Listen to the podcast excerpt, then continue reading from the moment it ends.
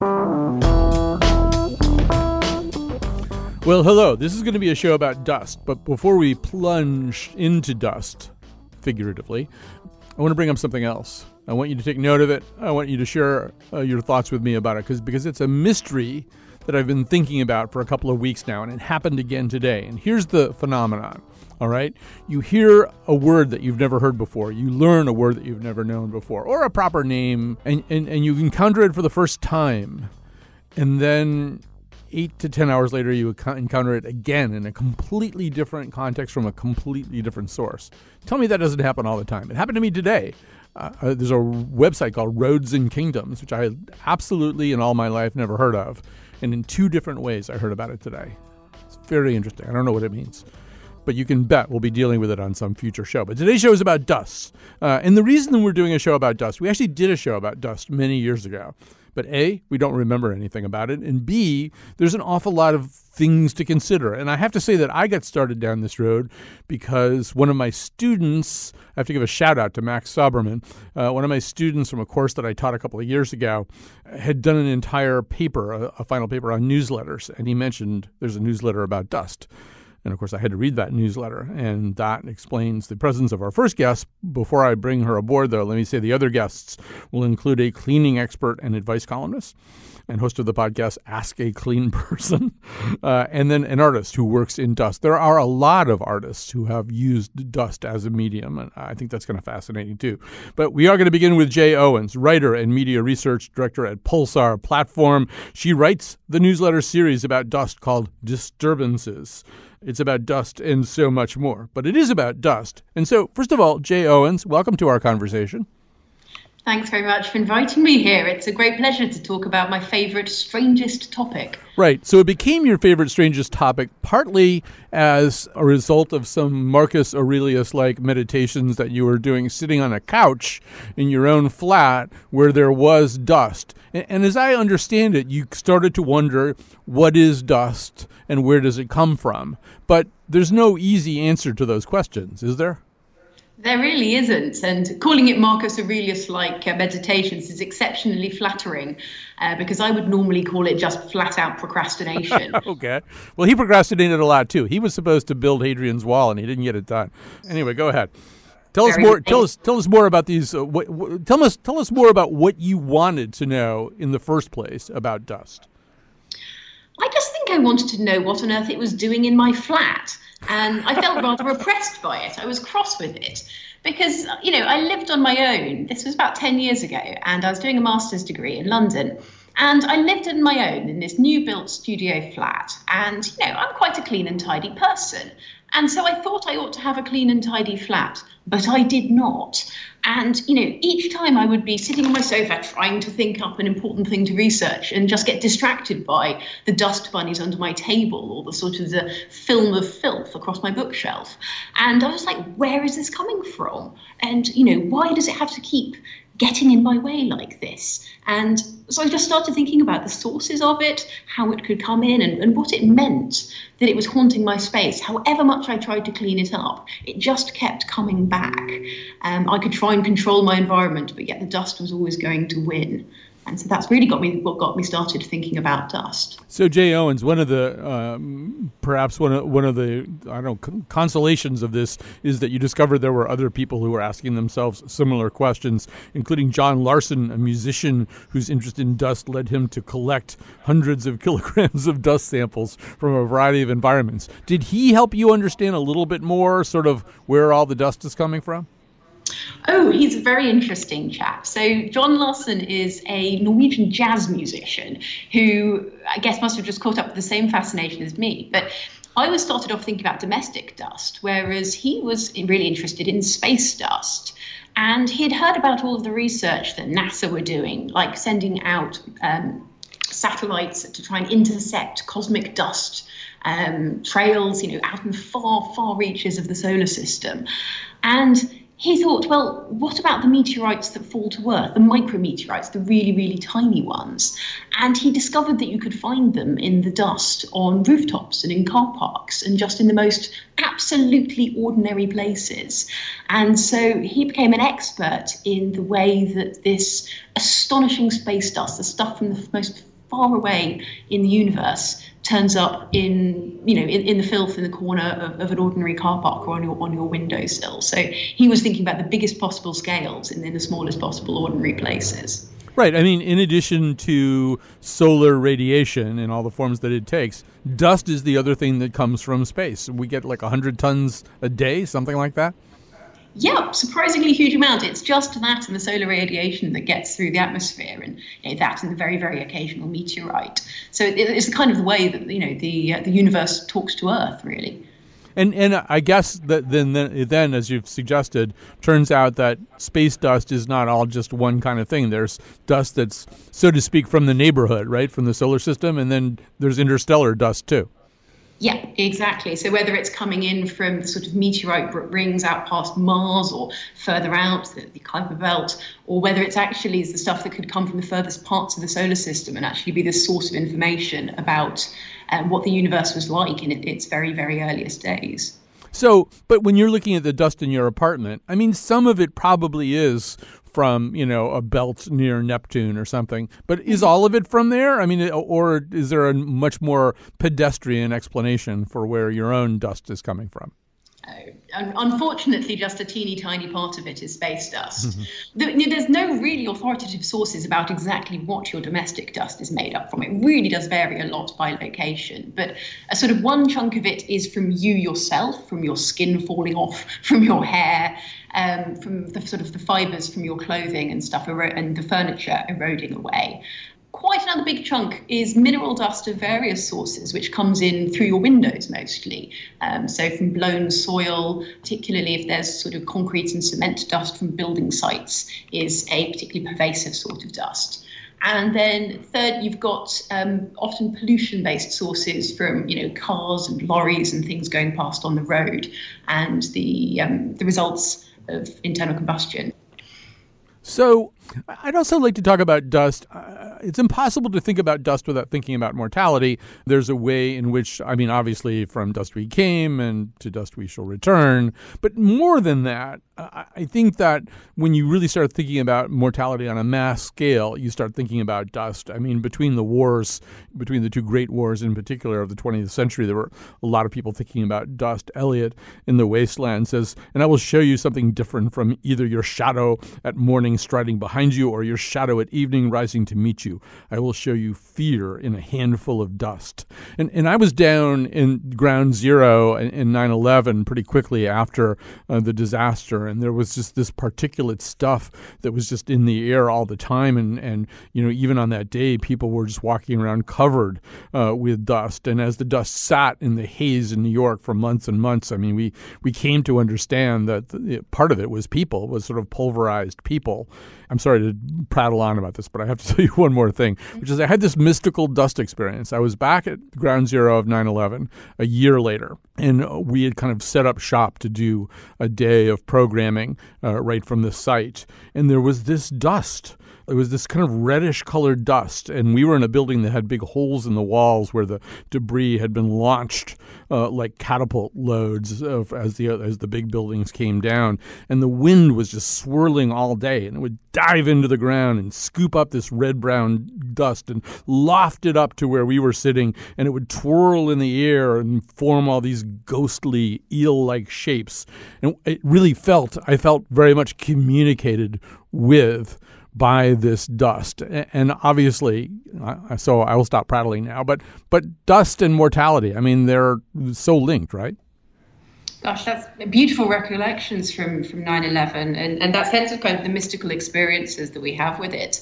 Um, you know, I, I, have stories of my own from from traveling in California and realizing that I had to think more about this substance from seeing you know dust devils dance dance at the side of the road.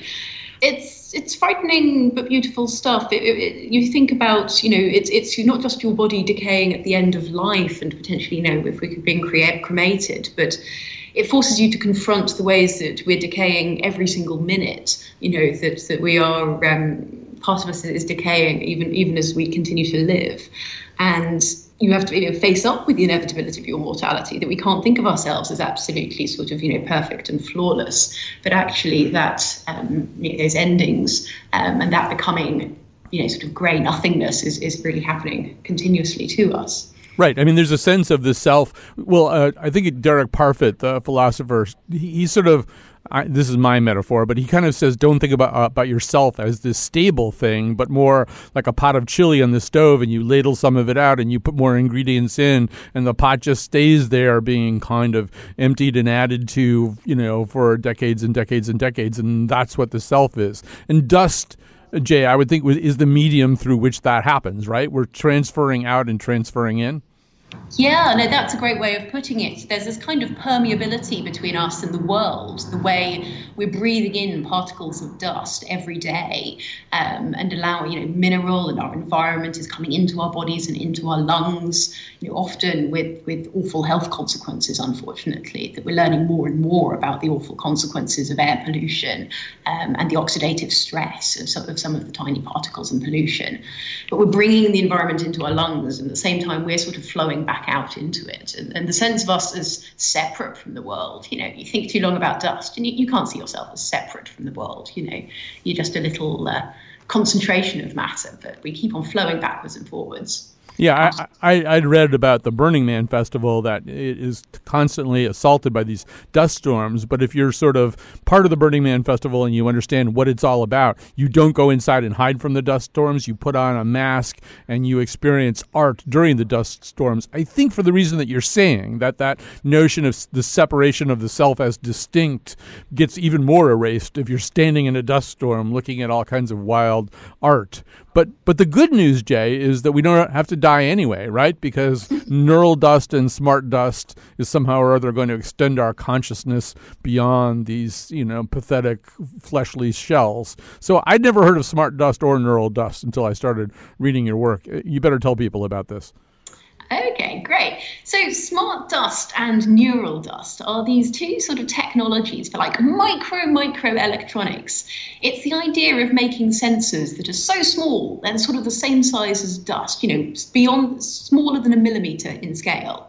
And that what this enables was the idea that sensors could be placed anywhere and everywhere, that we could have a sort of pervasive computing environment from sensors in the brain, being able to look at you know, how neurons are communicating to each other, or to manage bodily processes, to, to track our health, or the idea of sensors either for surveillance purposes or just you know, scattered all over your car to check it's running as most efficiently as possible. Um, and so these technologies that scientists have been working on for sort of 20 years or more, trying to shrink electronics to get them to like the real physical limits of computing technology to build the smallest possible processes and try and make them smaller and smaller and smaller um, until they can become actual dust. And, and, then the computer stops being a thing and, and starts being something sort of diffuse in the in the world around us. I don't know how I, I know from reading your newsletter, I think how you react to that, but give me a little bit about how you feel about that. Well, I have my own sort of uh, political orientations, let's say, and um, surveillance is not necessarily a word I react to terribly positively. Um, I think you have to look at the power relations of, you know, who is controlling the dust, who is receiving the information from it, who is benefiting from it, and who are the people being tracked and surveilled. And um, in our imperfect world as it is, you know, that power is not going to be distributed evenly, which makes um, a sort of surveillance dust, a, a potentially extremely oppressive, Orwellian sort of thing. But the other interesting thing about these dust is, is that it, the smart dust and neural dust are sort of dreams, and nobody's ever ever made anything dust scale. They're both they're sort of almost nearly impossible technologies, almost failing technologies. They're still the dust we have is still 20 times bigger than being really dust scale. And the physical challenges, the, the technical material science challenges of trying to build something this small, borderline insurmountable.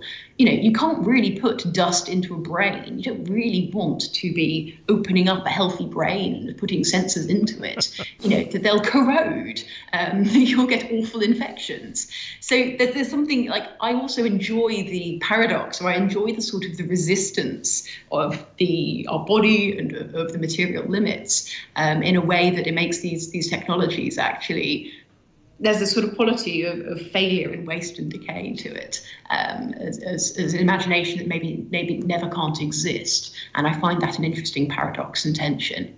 Right. I mean, first of all, I can tell you, your brain is going to start turning to dust all by itself. You don't need to go outside and get uh, other kinds of dust. Uh, arguably, the the other the other kind of dust will make you smarter or make you immortal. But I would agree with you that I'd. Well, you say you talk about the transhumanist desire to be um, quote beings of pure data, untethered from the vulgar mortality of the body.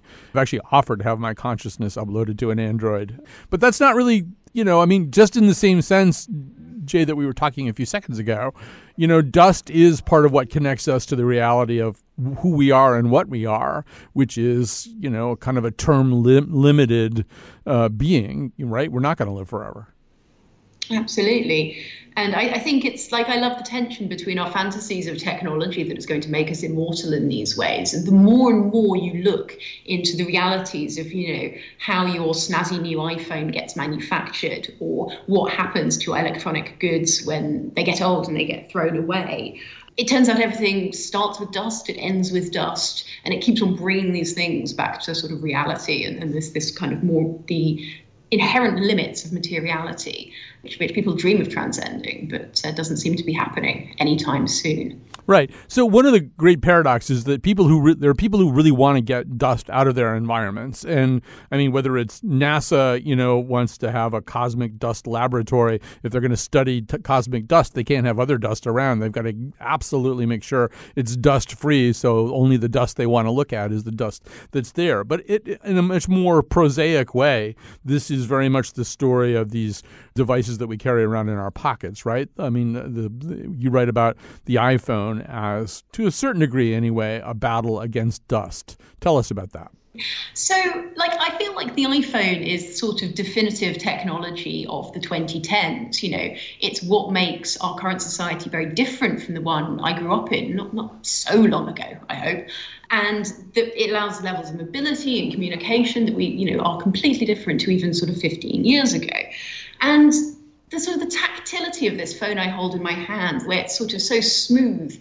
Bruce Sterling calls it the fondle slab. It's been immensely carefully designed to feel sort of friction free and to feel as just definitively modern as it can. And, and much of this is material. It's about the glass on the top. It's about the aluminium housing. It's about, you know, Apple with each new phone release comes up with a sort of newer and shinier technology, sort of the jet black finish um, of a couple of iPhones ago, which was even shinier than anything they'd made before.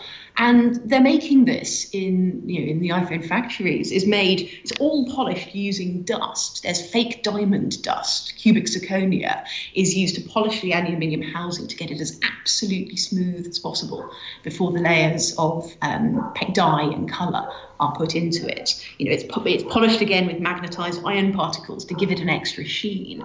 And so, in the process of making it shiny, it's like the, the least shiny stuff in the world possible, dust, is, is how you get there. And I, I love paradox and tension, so that just you know amuses me and fascinates me.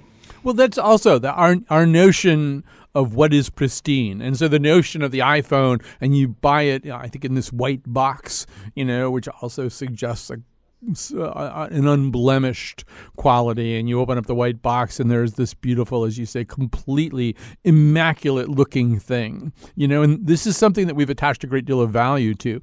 Although i kind of wonder about that too. I mean you know i, I almost even wonder where that came from. If you think of everything that you know was sacred I mean, Jesus probably spent most of his life covered in dust. When did we? I, I, don't expect you to know the answer to this question, but how did we decide that dust was such a bad thing that that really the most sublime condition something could attain would be to be dust free? Wow. I mean, there's an intellectual history question. Yeah. Um, I think there's probably a, you know, big philosophical answers there about the sort of the Enlightenment and the idea of, of man as a, a being of pure reason, somehow separated from the sort of the vulgar mortality of our bodies and, and material life.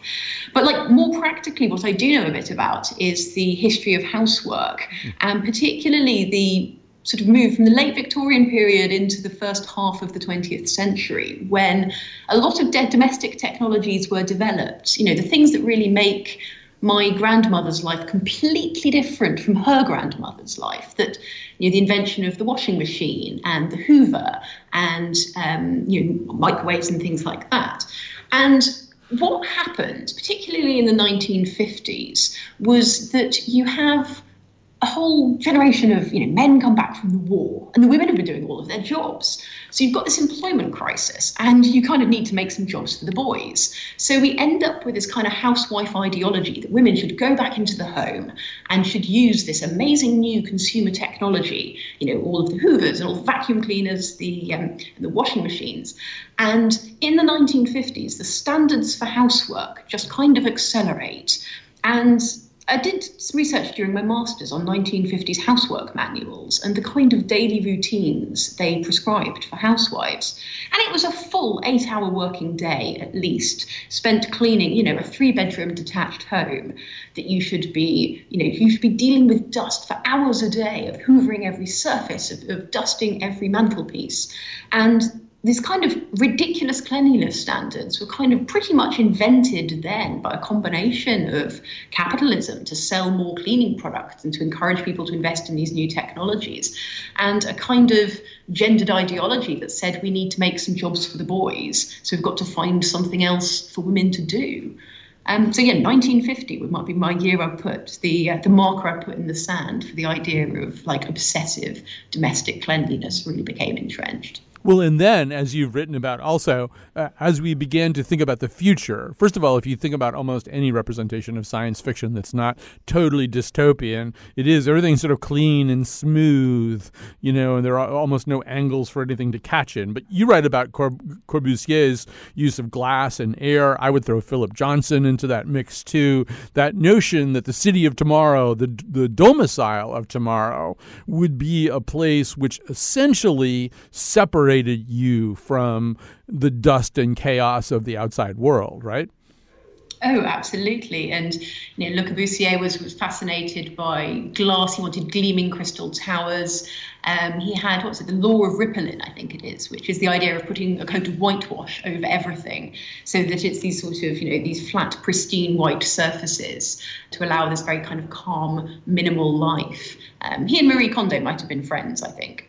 And that again that kind of interwar ideology that our environments are perfectible. You know it's, it's a reaction against some of the victorian bourgeois home that was you know very chintzy very ornamented and you know probably gathered dust ridiculously. So his architecture was, was this sort of the total opposite of that and trying to build this optimized you know machine for living in the idea that we could we could have that perfect control over our environments. Well, good luck with that. We're going to take a quick break here. Jay Owens is going to stay with us. Uh, she writes a newsletter that you should be subscribing to. Uh, it's about dust. It's called Disturbances. It's as you can tell about much more than dust. When we come back, we'll add a cleaning expert to find out whether the quest to end dust is still completely futile. Before it's brushed aside, these days swept away. It's just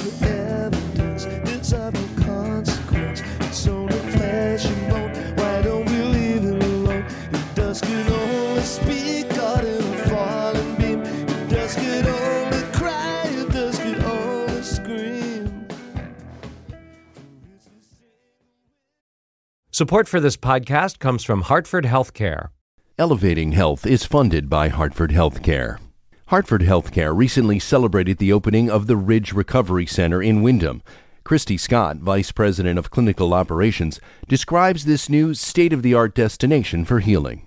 Individuals will come if they're suffering from substance use disorder and get individualized treatment. They can stay up to three to four weeks and receive family therapy, individual therapy, group therapy, and lots of other holistic care like yoga, trail walking, acupuncture. So it's going to be a great place for people to come and heal. For those seeking recovery, finding it close to home can sometimes be challenging.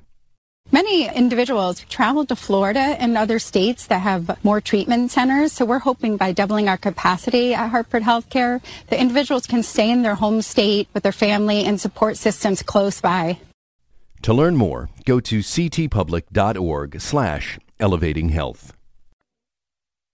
We're back. We're still talking about dust. We're going to be talking about dust until the show's over. So, uh, Jay Owens is still with us, writer, media research director at Pulsar Platform. She writes a newsletter series about dust called Disturbances. And now joining us, uh, Jolie Kerr, cleaning expert and advice columnist at The Inventory and the host of the podcast Ask a Clean Person. She's also the author of My Boyfriend Barfed in My handbag, uh, and other things you can't ask Martha. She is the resident cleaning expert for the New York Times.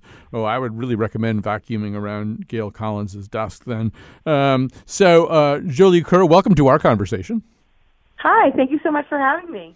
So uh, earlier, just a few minutes ago, uh, Jay Owens was was talking about the 1950s and this you know, this notion that was really kind of sold to the American public that the woman should be staying home fighting this battle against dirt and grime and dust and anything else that might accumulate on surfaces, even if that amounted to an eight-hour day of, of doing nothing but. So I, I don't know. How do we think about dust these days? Is are we still as uh, hostile towards dust as we as we always were? Ever well, was? I, I, I think I think most people don't feel super great about dust. I do think uh, we are well away from the days where we are expecting women to stay home to dust for eight hours a day. Although I have to say, as a as a woman and a person who works from home uh, and who works with dust a lot, I guess maybe I'm I'm holding the cause back.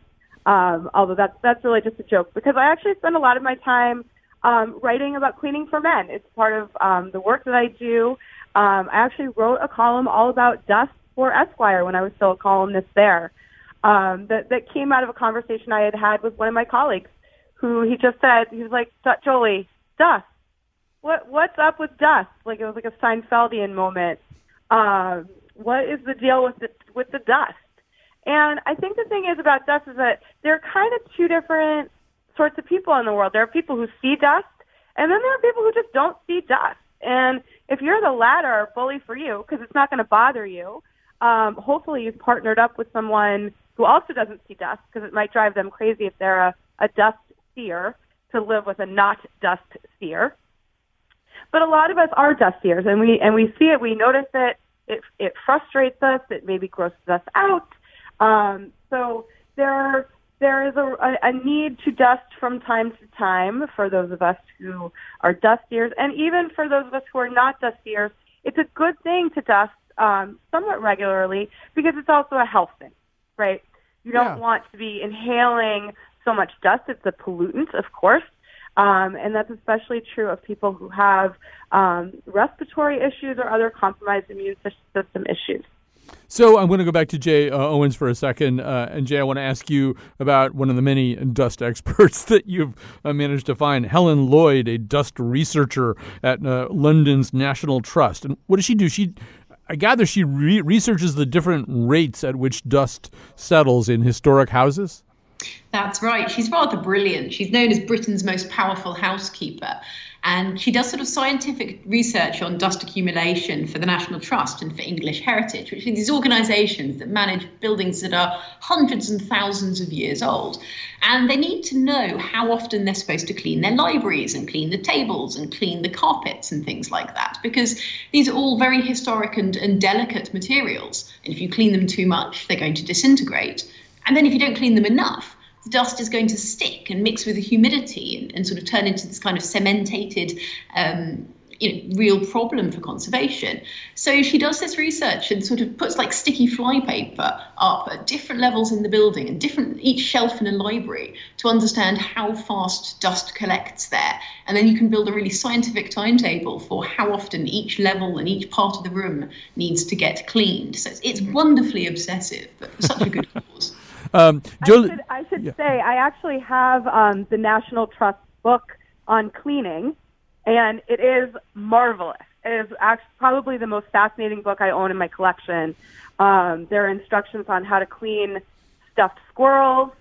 Uh, it's just it's just a marvelous, marvelous book. It's very hard to find, um, but if people are interested in um, in learning more about um, all of the skills that they have in terms of homekeeping for the National Trust, uh, they should look for that book. I should say that I used to own a stuffed squirrel and I never cleaned it. Um, its name was Lester. So I. Oh, that's good. That's a good name for a stuffed squirrel, but you should have taken better care of him. I guess so. I, I, although I guess I have to ask why. And and uh, so Jolie, I, am not just being argumentative about this. I mean, th- there. This is a show, uh, apparently an episode about paradoxes. So one of the paradoxes is that many things that you might do to be healthy will also encourage dust. If you open your windows and let fresh air in, which I think most of us agree is probably better than a tightly sealed environment where there's not a lot of uh, new air circulating in. But if you open those windows up, dust is going to come in. Uh, but and and we also know that if you make things too clean, I mean, there's all this research about the biome now, right? That you know, if everything's too clean, you don't build up any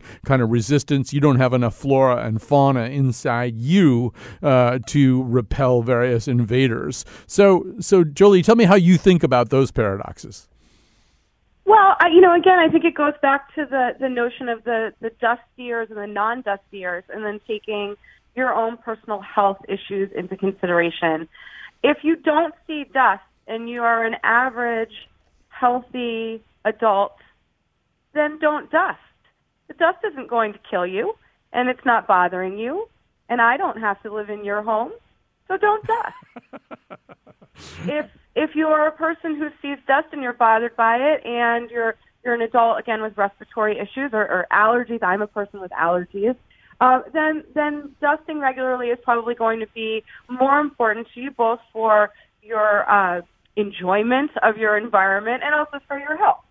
I mean, there is, you know, back to some of the stuff that Jay was saying earlier, Jolie, there is people attach some kind of morality or value or ethical standing to all this. Uh, I was uh, I remember being told a story. I think of a mother-in-law visiting her son and daughter-in-law's house for the first time, or, or and maybe meeting somebody there as she walked in and saying, "Oh, how very nice too." Stops, drags finger along the top of lampshade, glances at finger, meet you, and and and there is that whole idea, right, that you're a better person if one can't drag one's finger over the top of your lampshade and come up with a finger full of dust? Sure, we've we've been convinced of that because of you know essentially the saying that cleanliness is next to godliness. I personally think that that's hogwash. I also think that that woman who ran her finger over a stranger's uh, lampshade after being kindly invited into her home uh, is immoral because she's rude and a bad house guest. Um, so I, I, I know where the notion comes. I, I have to say I personally don't don't subscribe to it at all. I am a very very clean person, uh, as you would imagine, based on the work that I do, uh, and and that it has no no bearing on any of the rest of the way that I live my life. Um, and I and I certainly when I talk to people, um, am always pushing back on the idea that there's somehow some some virtue attached to me by dint of my my work and how I live because there's not. I'm I'm a very unvirtuous woman, to be blunt. All right, so we'll we'll come back to your uh, lack of virtue in just a second, but uh, let me just go back to. okay, let's My not. My mother might hear this. all right, exactly. So let's go back to Jay for a second. I, am interested to know, after all this time, after all this time writing about dust and dust's various virtues and vices, I don't know. Do you have any kind of different relationship with the dust in your house than you did on that day, sitting in your flat on your couch thinking about dust? How do you feel, Jay, about the dust in your life now? Well, I can't say I'm any cleaner exactly, but I have to say the more I've learned about dust, the more I have started to worry about it. um, particularly looking at issues about sort of um, plastics and looking at some of the pesticides uh, that can be in dust, the more I learn about air pollution and the health impacts that that has. Um, the, I used to think that dust was just this purely aesthetic issue, you know, and it wasn't really dirty, it wasn't really grimy, it was just kind of kind of fluffy and cute and different. But actually, it, it carries within so much of the sort of the the wreckage of modernity and, and the um, strange new substances we've created that are maybe not very good for health. Um, and so I certainly think I should clean more, though whether I'm actually doing that is something of another matter. All right. Well, Jolie is here to help, and I think we need to run through a few good tips. Uh, you've accumulated, Jolie Kerr, quite a few uh, tips about how to deal with dust in your time as the host of the podcast Ask a Clean Person uh, and uh, as the resident cleaning expert for the New York Times. So, so give us a few, just uh, your favorite uh, dust beating tips? sure thing. Um, so there are a few things you can do to reduce dust. Uh, you, you, will you will never be able to eliminate it um, for for two reasons. First of all, dust comes from external sources, but also internal sources. We we ourselves are producing dust. Um, I have a, a very uh, grotesque way of describing it for people because it makes them laugh. I tell people to think of dust as being like dandruff for your home. Um, and, and really, in many ways, it is very much like dandruff because it is oftentimes comprised of our skin, our dander, our hair, etc. This is especially true if you have pets in the home who are adding to that dust. Um, with that said, one of the things that you can do to at least reduce the external dust that's coming in is to make sure that your windows and doors and any unused vents are well sealed up. That will help to cut back on the amount of dust that's coming in.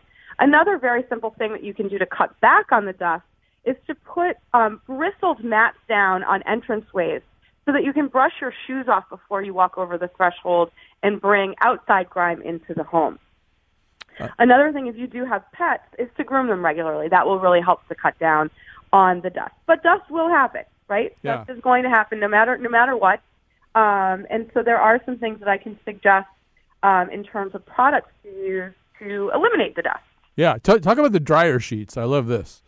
Yes, I, I figured you would love that. Let me actually start by saying that actually, really, the best dusting tool um, are either dusting cloths or microfiber cloths. Uh, they have a little bit of um, essentially a, a static electric charge to them that regular cotton doesn't have. That will that will sort of um, almost pick up the dust like a magnet. Mm. Um, similarly to this, dryer sheets are a great dusting tool. Dryer sheets have that same sort of staticky picking upping quality that dusting cloths have. Um, but they also have one other little feature to them that when you run them over a surface, they leave behind a very, very thin coating of the fabric softener that's contained within the dryer sheet. And what that does is it creates almost like a little barrier to dust that dust won't develop as quickly as it would if you just dusted with uh, dusting cloth. Um, I particularly like this technique for baseboards, which are a thing that most people don't particularly enjoy dusting because it's very physically awkward and uncomfortable to do so. So if you can stave off the need to dust those baseboards for a little bit longer by using the dryer sheets, then by all means, I think that people should do so, and it's a neat trick. Um, one other tool I love, uh, both both for form and function, is I love a feather duster. I think feather dusters are marvelous tools. I think we should be bringing them back into favor. They work very, very, very well. They're eco-friendly because, of course, you can use them over and over and over again. Uh, you clean a feather duster um, by running it under some cool water and massaging a little bit of dish soap into it, and then rinsing it very well and letting it air dry. Uh, so you can you can buy one feather duster. Usually runs in about the fifteen dollar range, and use it basically for your whole life if you take good care of it. Um, Especially if you're a person without virtue. I mean, you could probably use it for all kinds of things, right? Yes. Now that brings me to the next part, which is that using a feather duster is hilarious. It always makes me feel like I'm the character Yvette from Clue, and I just love that. There, there is something a little naughty about a feather duster. There's something a little sexy. We we associate them with the French maid stereotype, um, and so by all means, I, I think that. Um, using a feather duster, again, it's it's a, it's a combination of form and function that really can, oddly enough, make dusting fun for people. All right. Well, if you want to discover anything else about Jolie Kerr and her attitudes towards dust and cleaning, uh, you should seek her out. She's the cleaning expert and advice columnist at The Inventory. The host of the podcast, Ask a Clean Person. She's also the author of My Boyfriend Barfed in My Handbag and Other Things You Can't Ask Martha. And she's the resident cleaning expert for the New York Times. Jolie, thank you very much. Thank you so much for having me. Hopefully, your mother won't hear this. Uh, and uh, we're going to move on. We're going to move on to the world of art. Uh, Jay's going to stay with me. Uh, and it turns out Jay was just born to be on this particular program anyway. She'll probably be back tomorrow to talk about something else. Uh, but uh, we're going to talk about artists who use dust in art. These dusty blues are the dustiest ones I know. These dusty blues are the dustiest ones I know buried head over heels in the black old dust. I had to pack up and go.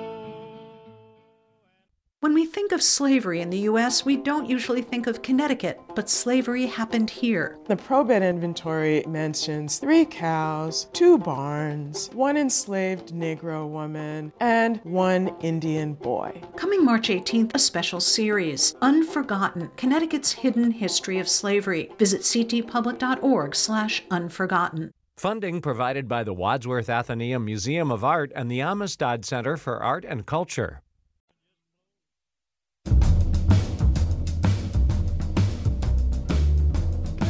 I'm just sitting here thinking even the name Endust is a lie, right? I mean, they were never going to end dust.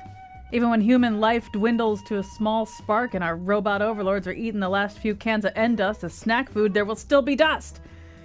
I just thought I'd mention that. Today's show was produced by Dusty Kaplan.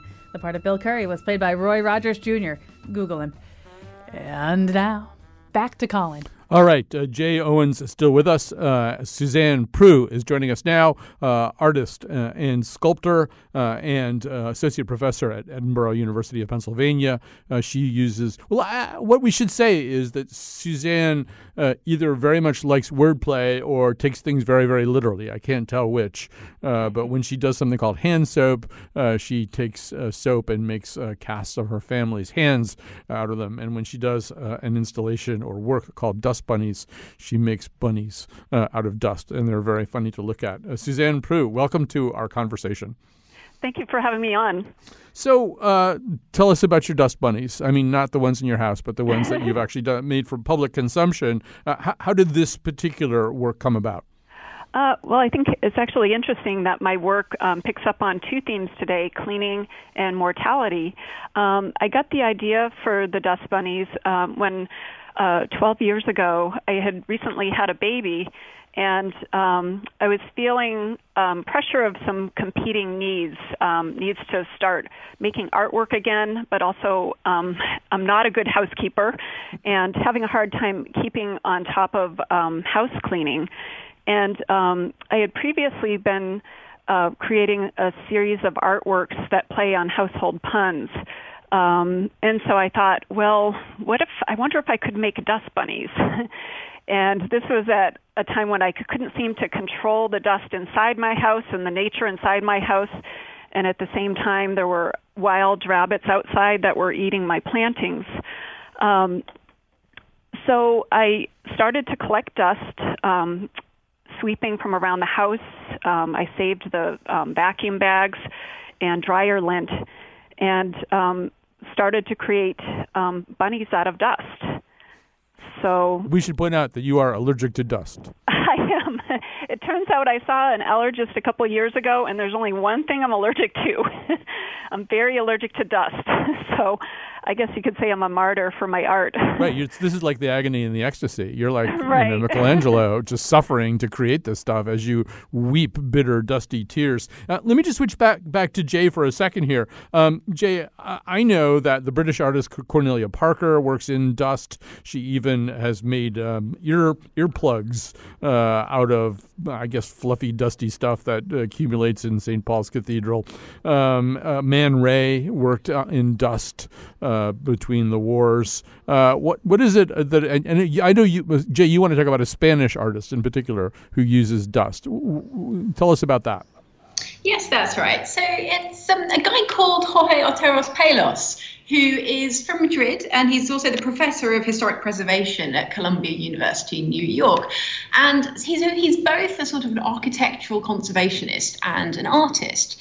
And he makes artwork about cleaning buildings. Um, there was one a couple of years ago about the Houses of Parliament here in London, which was being cleaned for the first time in 200 years. So it had 200 years of city filth had built up on the limestone walls, all the you know the soot from the fires and the pea soup of smogs of the you know 1950s and things, and they were cleaning it with with latex. So putting you couldn't you know pressure wash the, the limestone; it would kind of melt great holes into it. So they're cleaning it with this kind of like rubber kind of face mask like you'd use on your skin and apply the rubber and then peel it off um, and he was displayed this in the Houses of Parliament itself as this kind of amazing metaphor, perhaps, for uh, other types of grime and dirt in politics as well. so, Suzanne, I, want to talk a little bit more about what kind of uh, metaphor dust is for you. We should say that some of this dust bunny stuff, uh, your equivalent of the Medicis, I think, was Febreze. Uh, they uh, wanted to commission some some artwork in dust, but you learned, I think, a lot, or you began to think an awful lot about even how everybody everybody's dust is different. Tell us what dust started to mean to you. Yeah, I did. So as I worked on the series, it would take me about a month and a half to, to collect enough dust for one rabbit. So it took about two and a half years for me to create enough um, for a good size installation. And so as I worked on these, I realized that they were really recording time and recording our family's activities. So things like um, parakeet feathers that um, we no longer have the parakeet. Um, he escaped. Um, hair from my children's haircuts back when they let me cut their hair. Um, Legos from my son's toy and um, foam from my daughter's bath toys. So it was really, I, I was almost like a forensic scientist, household forensics. Um, and seeing how these mark the passage of time. And they really, for our family, became more about um, mortality. And I became interested in a universal symbol of the rabbit as um, rebirth. So, in a way, I'm taking what's cast off from our family and giving it new life.